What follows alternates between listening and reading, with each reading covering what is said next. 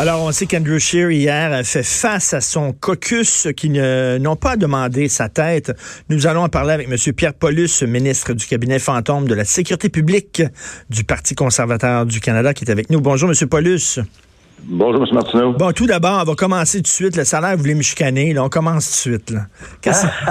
vous n'êtes pas content là, des méprises de position pendant la campagne. Allez-y. Ah, j'ai été déçu. Vous pouvez même pas savoir, M. Martineau. non, sérieusement. C'est ça votre prise de position pro-bloc euh, pendant la campagne. Puis là, j'ai dit, ah merde, je, pensais que j'avais un partenaire là, dans notre combat contre Justin Trudeau. Ben non. mais c'est correct, je, fais des forces avec ça. Mais en même temps, c'est sûr que on a souvent les mêmes opinions, je vous dirais. On s'entend sur plusieurs sujets. Puis Justin Trudeau, notre première, euh, notre première cible en politique, euh, vous et moi. Oui. Puis je me disais que Québécois comme moi et mes collègues du Québec, on est en mesure, comme conservateurs, de faire le travail de défendre les intérêts du Québec et surtout de s'attaquer à Justin Trudeau. Mais bon, j'avais choisi un autre, un autre parti. Oui, mais c'est vrai que c'est vrai que mon réflexe aurait été de voter conservateur. C'est pas un secret pour personne. Je suis beaucoup plus. Mais je pense que tout le débat sur la loi 21 a comme changé un peu la donne au Québec. Puis d'ailleurs, ça a pris un peu le Parti conservateur par surprise. Hein. Oui, mais pourtant, on était clair là-dessus qu'on s'attaquerait pas à la loi 21. Puis ça, euh, je vois pas pourquoi des fois il y en a qui disent tous les partis sauf le bloc protègent la loi 21 alors que c'est faux. On, on a clairement dit, Andrew Scheer était clair, puis tout le monde, les députés au Québec ont été clairs, on s'attaquerait pas à ce dossier-là. C'est une décision de l'Assemblée nationale et pour nous, c'était un dossier qui était qui était réglé. Mais bon, ben là, mais là, je rien qu'une parenthèse avant de parler du caucus, mais euh, tu sais, je pense que là, on le voit, il y a énormément de pression euh, du, de la part du Canada anglais. On l'a vu un éditorial du Globe and Mail, euh, la ville de Toronto aussi qui a condamné unanimement la loi 21. Il y a de la pression auprès du premier ministre en disant vous devez la contester. Puis je pense qu'il y a beaucoup de gens qui, comme moi, auraient voté conservateur, mais qui se sont dit à terme, là, c'est une, c'est une, c'est un débat, c'est une chicane en deux visions euh, de, du vivre ensemble, la vision québécoise, la vision canadienne, et veut, veut pas, euh, il aurait défendu la vision du Canada parce que c'est pas un Québécois, Andrew Scheer. Il aurait défendu la vision du Canada. Donc, c'est pour ça qu'il y a beaucoup de gens qui ont dit, ben, moi, on va voter bloc d'abord. Ouais, mais ce qui est pas vrai, ce qui marche pas dans votre, euh, dans votre analyse, dans votre calcul, c'est qu'en votant pour le bloc, ça changera rien. Parce que la décision revient au premier ministre, à l'exécutif. C'est même pas une décision du Parlement. Donc, en laissant Justin Trudeau, qui est clairement contre la loi 21, on lui a donné la clé pour euh, s'attaquer à la loi 21. Tandis qu'Andrew Scheer l'avait mentionné qu'il ne toucherait pas à ça. Donc, d'avoir un gouvernement conservateur, ça donnait une assurance que la loi 21 serait, serait laissée euh, telle qu'elle. Mais bon, on va, on va, quand même travailler de notre côté euh, à défendre les enjeux québécois, les dix conservateurs présents.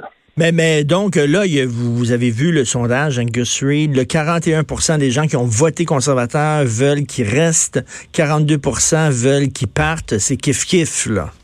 Mm-hmm. ben, pour, ce qui est du chef, on a vu euh, depuis, euh, depuis l'élection, bon, la pression, surtout médiatique, je dirais, oui, euh, au niveau du Parti conservateur, il y a des questionnements. Puis tout le monde s'attendait hier que le, les députés, euh, le, caucus conservateur euh, décide là, de, du sort d'Indochir. Et chez nous, c'est pas comme ça que ça fonctionne. Vous avez vu qu'on on reste très calme. Il n'y a hmm. pas de, de grands parages nulle part. On fait notre, nos analyses. Hier, on a une rencontre qui a duré plus de sept heures. On a fait le tour de la question. Euh, je vous dirais pas ce que c'est du caucus, évidemment. Ben mais tous les points ont été abordés. Et clairement, honnêtement, franchement, sans aucun dérapage. Puis quand on sort de la salle, ben, on est unis. Nous, ce qui est important, c'est de garder l'unité du Parti conservateur. C'est un grand parti. Puis euh, on est le prochain gouvernement. Donc, ce ben- qu'on a à parler, on le parle en famille. Ben là, c'est sûr que les députés, les députés qui ont gagné leurs élections, c'est certain que les autres sont contents d'avoir gagné leurs élections, mais bon, peut-être moins contents d'être dans l'opposition. Mais, mais le, gros test, ça va être en avril prochain, lorsqu'ils vont rencontrer les membres du parti, qui eux autres risquent d'être pas mal plus sévères. Là.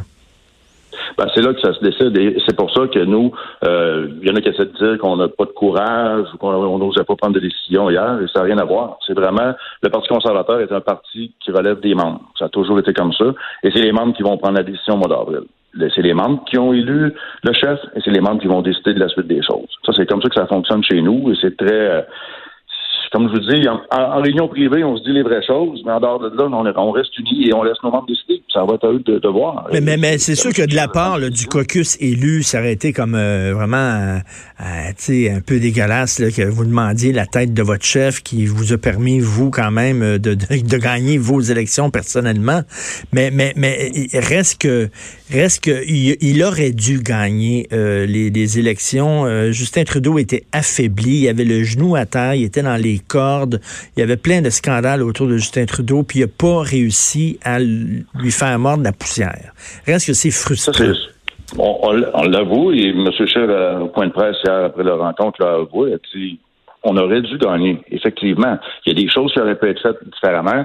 Euh, il y a des, façons de, répondre aux enjeux qui auraient pu être faites différemment, c'est bien entendu.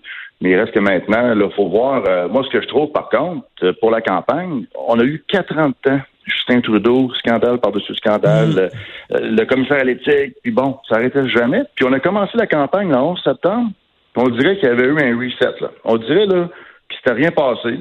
On, faisait une campagne comme si les chefs étaient tous des chefs là, qui arrivaient, là, puis que Justin Trudeau, là, son background, là, ces quatre dernières années, là, puis je mets un peu de blâme sur les médias là-dessus, là, il n'y a pas eu de, de, de, questionnement là-dessus. C'était comme s'il arrivait, lui-là, là, puis qu'il n'avait rien fait avant, il n'existait pas avant. Mais, mais ça, j'ai trouvé ça bizarre. Mais les, les, les on, on s'entend, ceux qui votent Trudeau sont très, euh, très à gauche, là, pas mal plus à gauche. Et la gauche pardonne tout à, leur gang. imaginez, là, imaginez que le chef conservateur, que ce soit Andrew Scheer ou un autre, un autre, se fasse photographier à trois reprises en blackface Pensez-vous que les gens qui ont voté Justin Trudeau auraient dit Ah, ben, il n'y a pas de problème, on le comprend, c'est une erreur de jeunesse? Ben non, il y aurait vraiment, il y aurait coupé la tête littéralement. Mais là, parce que c'était Justin Trudeau, c'était correct. Il y a même le président Obama, premier président noir élu, qui a appuyé un gars qui a fait à trois reprises du blackface. C'est hallucinant, là. Ben, c'est ça. C'est pour ça que le traitement, le traitement de, la, réalité de l'information est pas, pas toujours euh, équivalent. Puis c'est pour ça que, bon, il reste qu'effectivement, Justin Trudeau ne devrait pas être premier ministre aujourd'hui. On, l'avoue, on aimerait faire mieux. On a fait mieux, on a gagné plus de sièges, on est rendu 121, mm. on a la majorité des votes au Canada. Là, c'est la répartition. Bon, le Québec, l'Ontario, c'est des, des, des, endroits qui auraient fallu gagner plus de sièges et c'est ça qu'on fait comme analyse actuellement pour voir comment on va faire mieux la prochaine fois. Un, de vos problèmes, c'est que vous regardez autour, puis OK, si c'est pas cher, ça va être qui? Et puis là, vous regardez, puis il n'y a, pas, a pas grand monde qui peut remplacer actuellement le chef. Ben, d'être un chef de parti national, là, puis ça, euh, pour, euh, pour donner un coup de pouce à M. Scheer là-dessus, là, de gérer un parti national canadien, c'est c'est pas évident. Moi, j'ai dit en campagne souvent, la job la plus facile en politique, c'est d'être chef du Bloc québécois. Parce que tu restes au Québec, puis tu peux promettre tout ce que tu veux, de toute façon, tu pourras jamais le livrer. Quand tu es chef d'un parti national canadien, tu as les enjeux de BC jusqu'à Terre-Neuve en passant par le Québec. Et on sait chez nous au Québec comment qu'on vit dans notre dans notre souvent on dit dans notre dôme, hein? On a nos réalités à nous, on a notre vision, puis nos puis là, ben, faut que tu fasses l'amalgame de tout ça pour essayer d'arriver. Donc, quelqu'un qui veut être chef d'un parti national, tu sais, souvent au Québec, on dit, on voudrait avoir un chef québécois qui parle français. OK. Mm. Pas de problème, mais sauf que là, après ça, est-ce que cette personne-là, qui peut être un Québécois francophone, a une empreinte à Toronto, à ben Vancouver, à Winnipeg? C'est ça qu'il faut comprendre. Qu'à un moment donné, l'unité du, du, Canada, là, et actuellement, le Canada est complètement désuni. L'Ouest est en maudit. Il parle de, de séparation de l'Ouest. Au Québec, on a remonté un peu le bloc.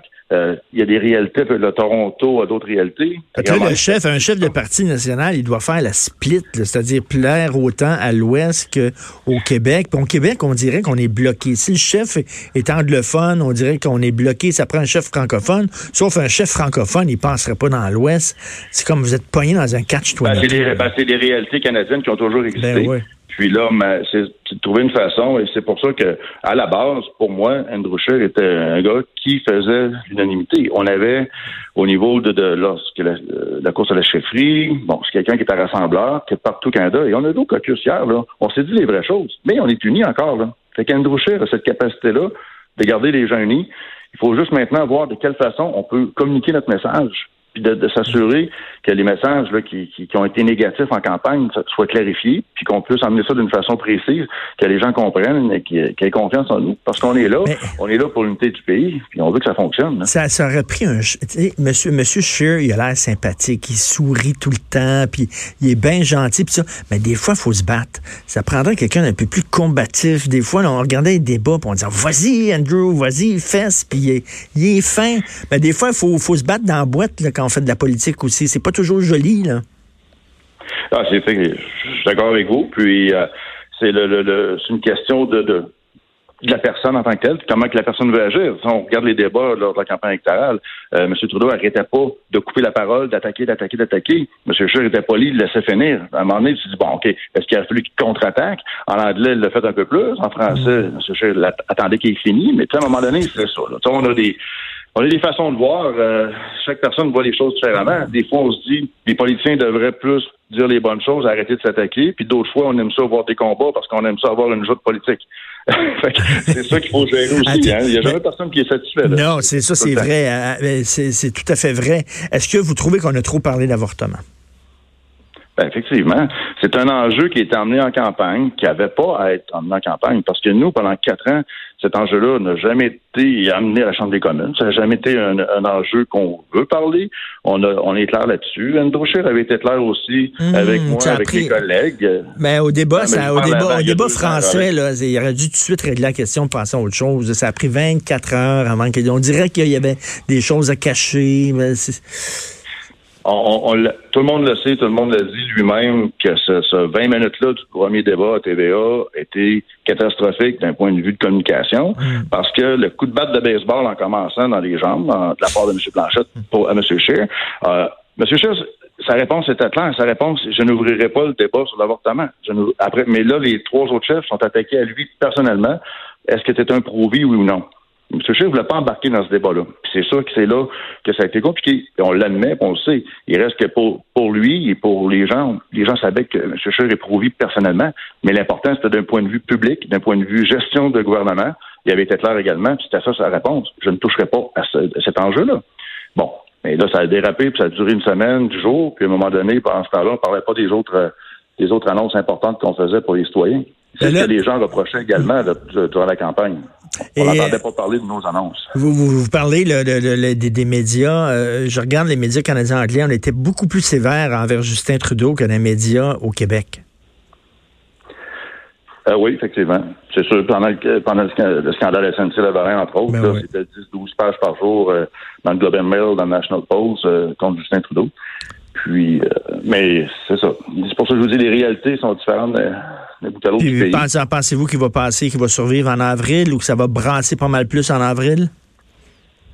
Ben, c'est une bonne question. On va voir, là, euh, la campagne, on, fait déjà notre, nos post-mortem. On a, euh, on a le ministre, l'ancien ministre John Bird qui était nommé, qui commence ce matin, qui arrive à Ottawa ce matin pour euh, faire l'analyse de la campagne, de faire vraiment le tour de ce qui s'est passé pour être capable de faire un rapport et de dire, bon, voici ce qui est arrivé. Par la suite, pour au niveau des membres, on va voir. C'est des membres qui les membres du Parti conservateur sont très, très, très décisionnels. Ces gens-là aiment, n'aiment pas, mais sont, sont capables de prendre une décision, puis ça va être à eux de le faire. Nous, euh, au niveau des députés, quand on arrive dans un congrès, on est un membre comme un autre, on n'influence pas les gens, on, on vote au même titre que les autres membres, puis euh, c'est comme ça que ça fonctionne. Il va-t-il avoir du grenouillage par en arrière? C'est-à-dire, c'est certain que vous, comme député élu, vous ne pouvez pas demander à la tête de votre chef, là, ça serait très mal perçu, mais est-ce que vous allez essayer de, convaincre des membres du parti de, de, se débarrasser de, se débarrasser d'Andrew Scheer? Moi, comme élu, en, tout, en ce qui me concerne, j'essaie de rester en dehors de ça pour euh, on a un travail à faire d'opposition. Donc, mon travail principal actuellement, comme député de l'opposition, ça va être d'être une opposition efficace contre, Justin Trudeau, parce que Justin Trudeau est encore là. Justin Trudeau attend. On n'a pas encore son conseil des ministres. On ne sait pas à quel moment le discours du trône va arriver. Parce que comme c'est là, si on s'en vient juste à la fin janvier, on va avoir été trois mois à attendre que le gouvernement commence ses opérations. Ça, ça n'a pas de bon sens. Fait que là, moi, je vais m'attaquer à ça. C'est mon travail. Pour ce qui concerne le reste, je vais laisser les membres faire leur, propre choix. Ben, merci beaucoup, M. Paulus, Pierre Paulus, ministre cabinet fantôme du Parti conservateur. Merci. merci. Bonne journée.